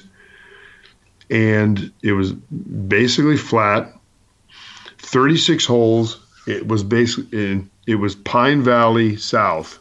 It was so good. It was ridiculous. And it wasn't because they built big hills. It was because of the angles you know, long before Pete Dye created the Cape hole, diagonal 18th hole at Sawgrass at the stadium course, you, know, guys like Flynn were doing things on on flat ground, like the fifth at uh, Shinnecock Hills a double fairway with these diagonal carries that you had to you had to negotiate and think about, and uh, that's that golf course was. It's a shame that thing's gone, but uh, it was just incredible on flat ground, and it was one of the best courses around because of uh, because of what he did uh, with the with the angles and the, and the and the the locations of the hazards. So you can make you can make good golf courses on flat ground. Do you look at a place like like uh, Daytona and just see an endless array of possibilities? I mean, it's a nice. I mean, it's a big big property. It's right in the middle of the town, kind of. Yeah. Uh, yeah, I just like I'd love to, I'd love to uh, love to do something for those folks. I mean, municipalities are kind of tough to work with sometimes, the, the government agencies, but uh, But you're but the point is like you could take a like you just said you could take a a flat piece of ground and inject a lot of character and life into it without Yeah. you know having to build you know hillsides and moguls. Yes, and we, you know, we did well. Well, I mean, I'll just jump back to Country Over Orlando. It's got some slope to some parts of the property, but essentially it's flat, and uh, and the uh, you know there's there's there's an uphill par four and a downhill par four, but nothing extreme. But again, it's the angles, it's the placement, it's where you've got to put where where you've got to think about where your direction and your distance on a tee shot has to be coordinated, and and and there's you're you're always got to strategize. So you can you can do a lot of you know there there are good well there's one Jim Nagle just came back from Bryn Mawr in uh, Chicago suburbs. It's a William Langford on very flat Chicagoland property. Well, Flynn dug a couple of big lakes they needed, and he built up these ridges, subtle ridges, and flashed the sand into those ridges. And he created all kinds of interesting angles and turns and approaches and things. And the fronts of the greens are almost all open. And it's this nice little golf course uh, on, on flat ground. And, and then you've got places like Indian Creek. It's a totally man-made island that actually is finishing holes that go uphill significantly, and uh, designed originally as 460 and 451 yard par fours in 1929. That is unbelievable. Now they were downwind for the for the in season, you know, the north the northeast winds coming down through, and they played in with the wind, which is one of the signs of genius of Flynn in that course is how he used the wind. Because that's a windy area. Yes, yes. And one of the hardest par threes in the whole country is their their twelfth hole that uh, appears in Geoff Shackelford's book on the Golden Age. Just uh, you can see that just in it's like a postage stamp, 198 yards out into the wind. But just uh, yeah, just so yeah, the flat flat ground you, flat ground can still make good golf courses, and if you can get any drainage, you can perch up the greens too. Yeah. And then the other thing that a lot of people don't realize about Florida is once you get away from the coast, you actually have some pretty nice ground movement in a lot of places. I mean, Oh, there's yeah. there's those sand ridges that run through the middle of the state, and you can get some pretty dramatic elevation changes, and you know, and also just some nice rolling golf topography.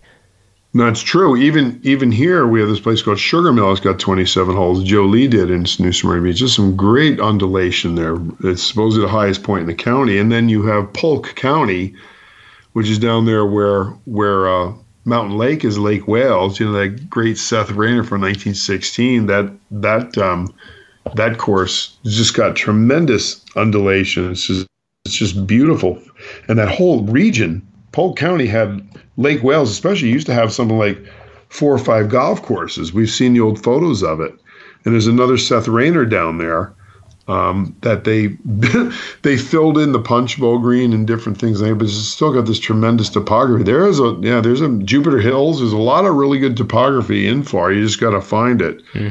And that that's Davenport. You know, uh, Wayne Stiles did a course, uh, Davenport Country Club. There, it's got topography. And then there's another place called La Carica, which is in Lake Wales, and that is incredibly hilly. Old old orange groves. Orange groves, yeah, through the orange groves, it's very rustic and rural. And even uh, Yeah. Flynn didn't Flynn do Cleveland Heights up in Lakeland, and that's kind of plays off a off a ridge and goes down, and it's got some movement in it. Yeah, that one. Yes, that one I haven't been to. I need to get to see that. Um, but yes, from what I understand, it's it's like that. You were telling me the other day when we talked on the phone about uh, a course north of yours called Tomoka Tomoka Oaks, which Yep. is a public course and it's owned by you know somebody who's getting up in years, I suppose. I don't know. You, we weren't quite sure about that, but it's it's got a pretty nice routing, kind of like a, a cloverleaf routing. And you said that place is has a great sandy soil and has a ton of potential. What would it take to take a course like that, to use this one as an example, and turn it into uh, something special? How much money would it take? How how difficult would it be? Yeah, well, in that particular place, it takes a million bucks to get the trees in shape because they're in bad shape, really bad, and uh, many of them, and some falling over. But the actual construction of features wouldn't be that much because you just cut and fill the sand. Tell you the truth, and uh, and if you can, uh, it, you know, it's two mil for the irrigation, you know, mil for the trees. You know, we're starting to add up now, um, and uh, you know, throwing million and a half for the features and uh, rework the tees. So you know, you, it takes about takes about five mil to do it. They got a naturally set up driving range. It's superb. And if anybody wanted to work with the buildings, it's you're throwing a lot more in there because the buildings really need attention. Uh, they actually need to be totally re- rebuilt, you know, torn down.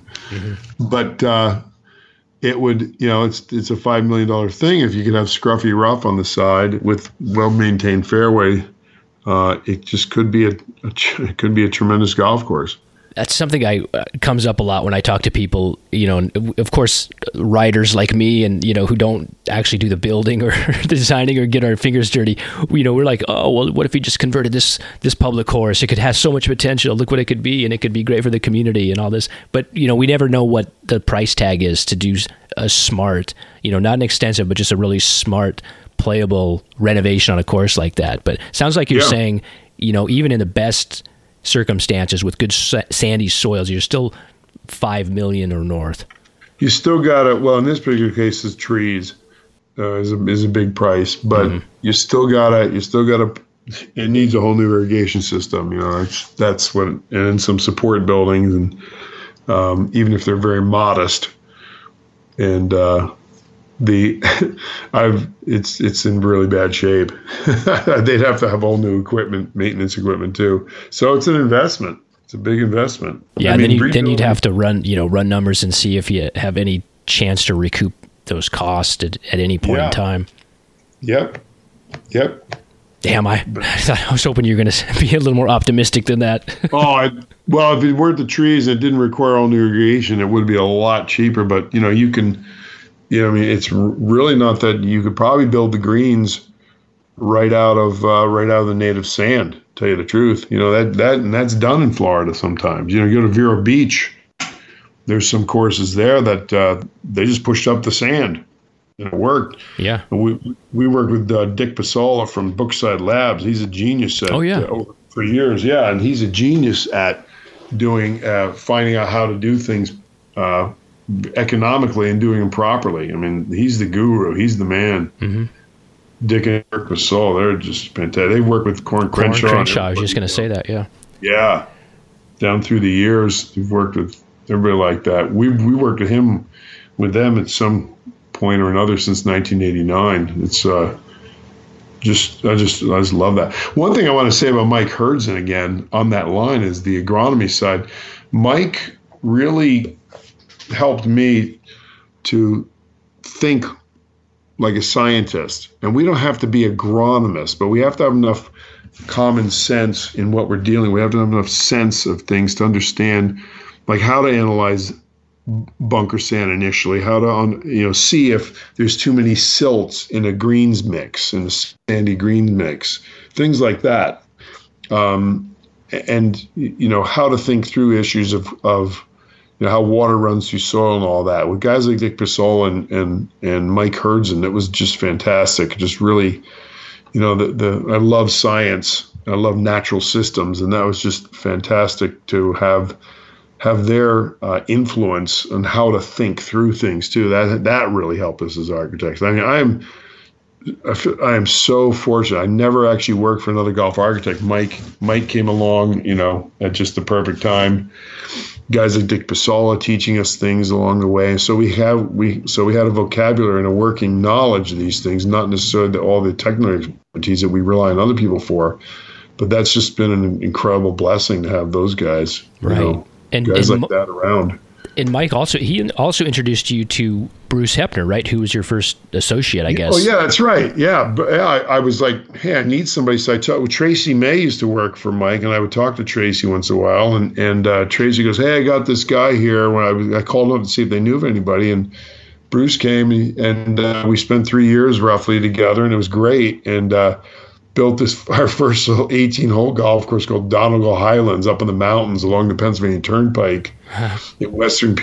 It's like look at this thing now, like oh man, that's so primitive. it's and um, but they may they people love playing it. You know they love it, so it has a great function. And so Bruce and we've actually talked. Bruce and I have actually talked about getting back together and playing that course. yeah. Like we just got told that we're going to be able to consult with the Rolling Rock Club in Western PA. That's not that far from there. So we, in that little spot, we're running the gamut uh-huh. of, from one end to the other of uh, high end to, to no uh, kidding. L- lower end public. Yeah, I'm sure. I'm sure it's uh, there's a lot more to oh, that well, course than, yeah, than Bruce, you're letting on. It was funny. One time, Bruce stood there when we were building it, we are on site one day together. He just started laughing. He goes like, "All this stuff you studied, Ron, is this is like coming out of you." And he just started chuckling, and it was just funny. And we were. It was good to work together. Yeah, mm-hmm. Bruce and I don't talk that much together, but he's a he's a dear guy, and he's uh, doing great things himself. And you know, he wanted to get back to Michigan. He had a tremendous opportunity with Tom Doak, and I'm glad he, you know, it was great that he took it. It sounds like he's doing okay too we'll start to wrap this up, Ron. I know you do a lot of. Uh, you've worked on some Dick Wilson courses, and you've done some bunker restorations, and you mentioned your association with Pine Tree, which is is master, widely considered his masterpiece, and that's your opinion as well. Would you be interested if an, if a club approached you and said, "We have this old, you know, 1955 Robert Trent Jones course, and we actually want to restore it to the 1955 version. Would that be something you'd be interested in? I'm not aware of any thing like that existing or any project like that that's ever been done. No, it's interesting. Years ago, one one guy that worked for Robert Trent Jones said maybe someday they'll be restoring Robert Trent Jones right. courses, and I was like, uh, and I was thinking like probably, probably with a little bit of bad snobbery in my head. I'm thinking, yeah, no way, buddy, you know. But uh, but we work for Colgate University, and Jim Nagle handles that project, and uh, there is some restoration in that master plan, and it was it. And Jones had you can find him in the Cornell Library. Jones had all these sketches he made. That was the first 18 hole design right. he did, and he did he did stuff that looked like Stanley Thompson because he worked with him. So we can't get the we're not getting the ornate bunker style there, but we we will be uh, doing. Uh, things that you know try to stay true to Jones to Jones there. And so yes, there is there is something of restoration in that, and uh, but it's it's not it's not the overwhelming direction of the. Play. I would argue there. that even though it seems like most of the quote unquote smart golf people have moved beyond Robert Trent Jones, that even if even if it's just from a historical perspective, it, it, would be worth preserving a lot of his early work. You know, I'm talking about the 1940s through maybe the end of the 50s, maybe into the 60s, when you know he was he was still trying a lot harder. His ideas were kind of fresh and relevant, and he wasn't just you know cranking them out over and over again. Yeah. But from uh, so I think from a historical reasons, it's worth preserving. What about from just a, an architectural design style reason? Could you see validity in main, you know, preserving his old works? Um, golf architecture has very strong parallels with other design professions, design professions, especially building architecture. What uh, until 1978, nobody preserved Victorian buildings, and um, Actually, my senior project West Virginia was a downtown rehabilitation of Uniontown, Pennsylvania, using uh, you know using historic restoration as the basis for rehabilitation. So there was a movement that was 1979. There was a movement in those days that started, and then and then it took a whole decade later for golf course architecture to catch up.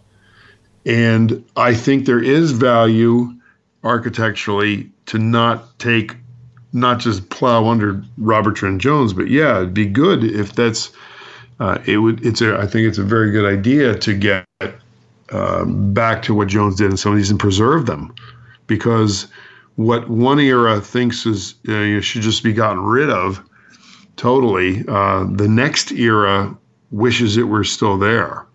So I think I think it should be. I think these things should be preserved, and and not everything. You know, Robert Jones did did do a lot of stuff. I I think, um, you know, I've said before where Jones was prolific, Dick Wilson was proficient. In that yeah, I era. can see that. Yeah. And uh, Wilson's courses were overall they were they were better, but Jones, you know, Jones the the huge greens, and uh, you know championship golf, you know that was what what people wanted. You know, that was that was it. The other thing is, I'm not sure that we're really getting an accurate picture of uh, Trent Jones courses. If you would, if you would, you know, imagine in 1975, and somebody said, "Let's go look at all these Donald Ross courses," and you went and visited all these courses in New England and in the East, yeah. and you would be like, "There's nothing really worth preserving here." You know, these courses are overgrown and they're not that interesting, and you just you could just walk away and think yeah. nothing of it. Whereas we we judge a Trent Jones course now based on how it looks now, and we don't think about what it looked like when he designed it or when it opened. And it kind of bothered me about Bellerive uh, a couple weeks ago at the PGA how there was a, a, faction of the people who were really dismissive of the golf course, and and that's fine to be dismissive of Bellerive in, in 2018. But a lot of the criticism I heard was about like how overgrown and how how many trees there were and where the bunkers were placed and some of the strategies. And if you go back and look at Bellerive when it opened in 1960, it didn't look anything at all. I mean, it was barren. There were hardly any trees. The bunkers were in you know different places, and I'm sure the green contours were completely different. You know, it's, of course, has been worked so much. But if we judge a Trent Jones product how it looks today, we're not appreciating the original intent. But we do that with Donald Ross and we do that with Tillinghast. We always go back and capture what it was like when it opened, and we don't do that with Trent Jones now. Yeah, well, Rees, you know, RT's son Rees. Yeah, it's a Rees great, Jones. Great guy. Course. Yeah, he's Rees is re you know reimagined and and and repurposed the golf course to to suit championship golf now, and uh, and you know it's there, there it, there's a little bit of a different program there i've got a little book from 19 well a picture book from 1957 called golfing america that a friend of mine gave me found in the uniontown public library for 50 cents and it's got these old mm-hmm. photos from the 50s of various courses and one of them is one of the fairways at oakland hills in michigan and that's uh, was uh, you know you know, the monster, you know, that right. Hogan 51. brought to its knees. And that bunker style was every bit as interesting on the side of that fairway as anything you'll see built by, you know, by Hanse or CNC or Doak or anybody. Uh, it was really interesting. Now the, the, the rough was up to your knees, you know, was, but it was very irregular. It was much very irregular bunkers, bunker edges with big grass. It was real interesting. Jones and his sketches, his early sketches, show that they show that kind of bunker bunker edge, and it was you know what Jones did with that course. Um, and now he may not have changed those bunkers. Maybe that was Ross, or maybe it was a combination of the two. But by the time he got done redoing it, that course looked more like that course looked more like a minimalist golf course than mm-hmm. than uh, than anything else. Yeah, it's and, and, uh, you know I don't. It's it'll be interesting to see in the next 20, 30 years if if we can unearth historical records from the you know the nineteen forties and fifties and see what these courses looked like when they opened. We have such such a database now on the golden age courses and yeah. all those architects and, and what they were thinking. And uh, I imagine eventually we might get around to paying attention and then and maybe also respecting a little bit more the post war years. Um, but then again, maybe not. you know, given, Locust, the, given the nature of people. Well, Lo- yeah, you just reminded me. Locust Valley up in the Rochester area, where they used to play the Wegmans on the LPGA tour, we've consulted with them a little bit, and uh, there's a early, early Robert Trent Jones green complex. I believe it's the 17th hole. It's been a number of years since I was there, but it looks like Stanley Thompson you know, the rolling up and down mounds and stuff. It was early Jones. It was some really good architecture. It was fascinating.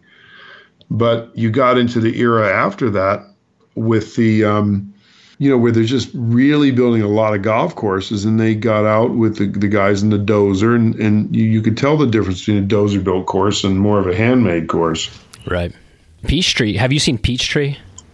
You know, the No, I have not. Then the new pro at Country Club Orlando came for Peachtree. I need to get over there. Yeah, I mean, I it, the you know it's allegedly hasn't changed much since 1948. It's hard to verify that, but it it's there's a lot of nice little features in that golf course. It's very it's very well done. There's a lot a lot of interesting things there. Yeah, and um, and I just recently saw a photograph of the uh, well, maybe it was on your thing, but uh, uh, Diagonal Creek and a bunkerless green just on the other side? Uh, that would be this par five second. Yeah, the kind of a famous hole. You you come off a like a plateau driving fairway, and then it drops down to that diagonal creek. The criticism is there's no there's no incentive to play to that left fairway. It's not a very strategic hole because the green pitches toward the water so severely. There's oh, no way okay. to keep the ball up. Well, in the old days when you had more of approach shots that ran, that probably made more sense. Yeah, right, right. Um, speaking of getting into the modern era, this is something that I ask everybody who comes on this uh, podcast, basically. But what is what is the best modern golf course that you've seen that you've not been involved with? The best modern, best modern course. It doesn't have to be the greatest in the world, but just the one that you like the best. Wow, it's a good. I have actually Jim Nagelsmann. I have not gone to Bandon yet, so I probably can't even give you a good a great answer to that. Um, oh man, I have to think about that because I want to put a criteria on it. Um, wow. I never, so I never know when. Uh, yeah. It, there's such a delay when I ask this question. There often is, and I never know if someone is, is because they they don't you, do architects just not think about other people's work is it because you don't want to say or is it because you know you, you just haven't thought about it and you're trying to figure it out but there's always such a pause before somebody answers yeah isn't that funny yeah you know i think there's probably some of that mixed into it those different things but it's it's more like yeah my first thought is i'm trying i'm trying to come up with the ones the more modern ones that that um I really enjoyed Cuscowilla by CNC in Georgia. That mm-hmm. was I just thought that was fascinating. Um, wow, that's I haven't been. I've got to get over and see um, Friar's Head. That, but no, there's so much. You know what? The funny thing about it, the quality of the the courses of the minimalist era is so they're so good. It's very hard to separate it. Now, I, I really, you know, I've played TPC Sawgrass Stadium course, very difficult, really good. I that probably would not be at the top, but I can't give you a good answer. I need to see play, a couple other, a few other places. Okay, I got to get that, to Sand that- that's an answer. It's an Yeah. answer, even though it's a non-answer. Yeah, I wish I could give you a good answer. I just don't want to throw something out there, but there's so much good stuff that people have done. It's uh, it's incredible. I'll tell you one that I really like, we interviewed there, but is uh, San Francisco Golf Club that was re- recreated. Now that's a lot of it's the same. That was a lot of restoration, but there's some new stuff there too. That Oh, was is it the, the Cal Club? the Cow, Cal Club. I'm sorry, South San Francisco, not San Francisco Golf Club, but Yep. the Cal Club. Yeah, That sure. Kyle Phillips got the job. Kyle, yes, and Kyle, great guy, and uh, yeah, we won the preliminary interviews too. But uh, Okay, so uh, you meet somebody who wants to become uh, very intimately knowledgeable about Donald Ross. So, what are some of the golf courses that you're going to recommend that they that this person go and see, and why? okay, the um, I do recommend Mountain Ridge, and then I recommend Plainfield because they've they've been worked on and they're they've been worked on pretty faithfully, and uh, they've got almost all their original green sites there. Um, they should they should also go to places that aren't known as well, like Manchester Country, New Hampshire, or Lake Sunapee Country Club, and see some of the stuff that people don't know as well to get to know Donald Ross's less famous work. What do they find when they get there? They find how good an unknown, a relatively unknown Donald Ross golf course is. Mhm. That's extremely. The, the, the it'll teach the quality, the the um, the incredible quality that's there. Now with Seminole, the green contours aren't there, but with Seminole, you see they- they've they've lost some of the original design contours, not all of it, but uh, the genius of Seminole is in the routing. So one should see Seminole for that routing. Uh, Ross courses, like all the other good good architects, were just extremely well routed. But that's something that uh, that that really needs to be seen. But how he used that land, the two sand ridges, or the dune and then the sand ridge, how he routed, it's just absolutely superb. The um, if you're going to look at Ross courses, you you need to look at different eras of Ross, and uh, a place like Rolling Rock, nine holes, and and they uh, they added Brian Silva added skillfully added nine more holes there at one time, but the original nine there are so pure, 1917. Uh, that that is that is worth studying, and then you also have courses like Brae Burn in Boston, where we work, right near Boston College, uh, 1912 Ross. Was only the fifth course he ever did in, and only the fifth course he ever did in uh, Massachusetts.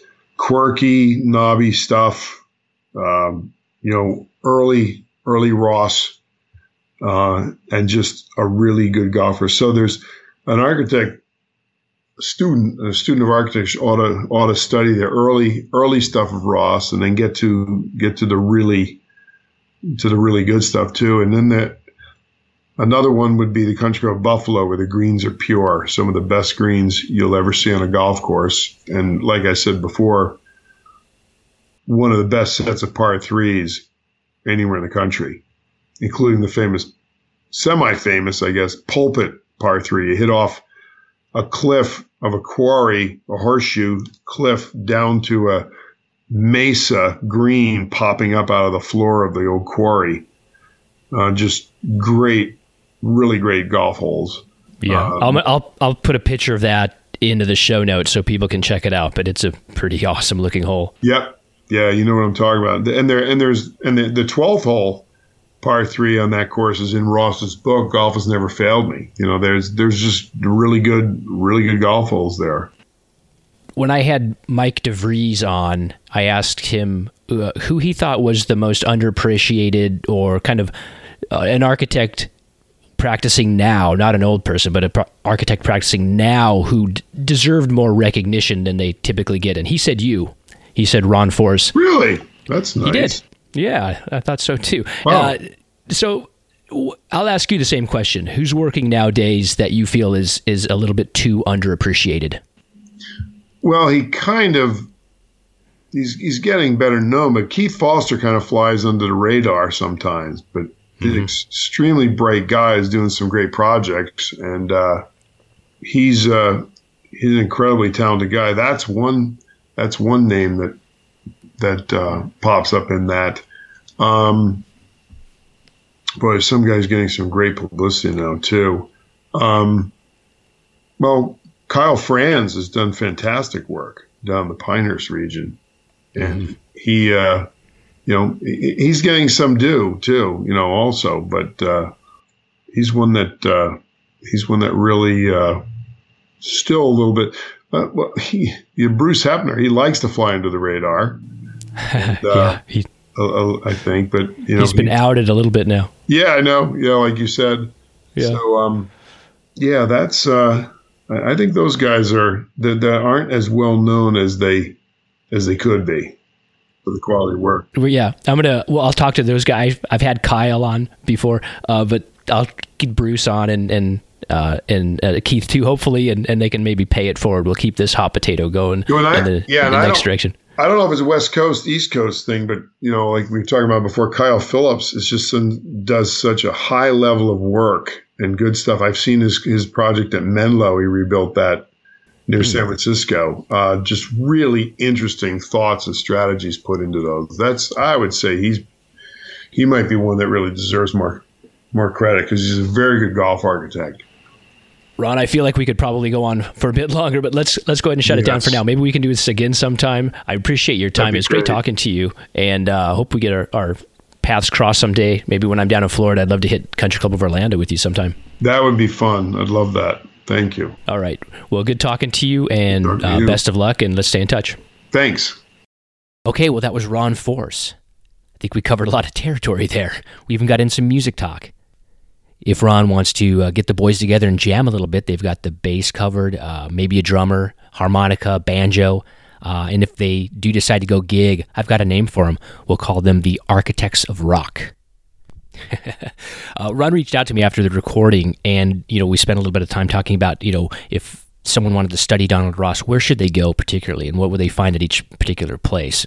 He talked about the routing at Seminole and the greens in Mountain Ridge, for instance, and uh, he said he you know he wished that he could have pointed out a few more courses that he thinks are excellent and that he's familiar with. He pointed out uh, Salem Country Club and Whitinsville in uh, Massachusetts and Wannamoisett. Um, and if we ever have Ron on again, we can break down those courses in more detail. But he just wanted to point out that those places are exceptional and worthy of study.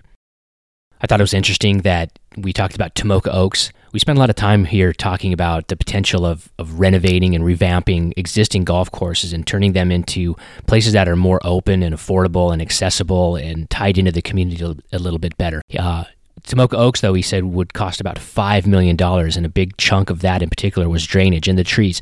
But it's good to have a price tag on this as we go forward talking about these uh, potential projects and, and how do we move public, accessible golf forward. Uh, $5 million is maybe kind of a baseline entry point into getting off the ground with more projects like this. One quick clerical note go to the show notes at the feedtheball.com website and check out the photograph I put up. It's the par three hole at the Country Club of Buffalo that Ron talked about, the famous pulpit hole. You know, Donald Ross does not get a lot of credit for being a flamboyant designer, but this hole is jaw dropping. It's this kind of altar green that just pops up out of this quarry and it looks impossible to hit. You got to see it to believe it. It's really something else. It's a very dramatic, very cool hole. On a personal note, I just wanted to point out that this is the uh, one year anniversary of the first episode of the Feed the Ball podcast. Jim Eng episode one debuted uh, September 1, 2017. Uh, and we've done 31 podcasts now. Hope to make it another year. Uh, thanks to Ron Forse for coming on and talking to me. I thank you all for listening and being a part of this as well. Please leave feedback if you'd like to at feedtheball.com. You can leave ratings and reviews on iTunes or Apple Podcasts. Subscribe to the podcast, that always helps. You can always hit me up on Twitter or Instagram at Feed the Ball. Thank you very much to the Sundogs and Will and Lee Haraway. And until next time, and we do this again, cheers. So you ride yourselves over the fields and you make all your animals deals, and your wise men don't know how it feels to be as a brick.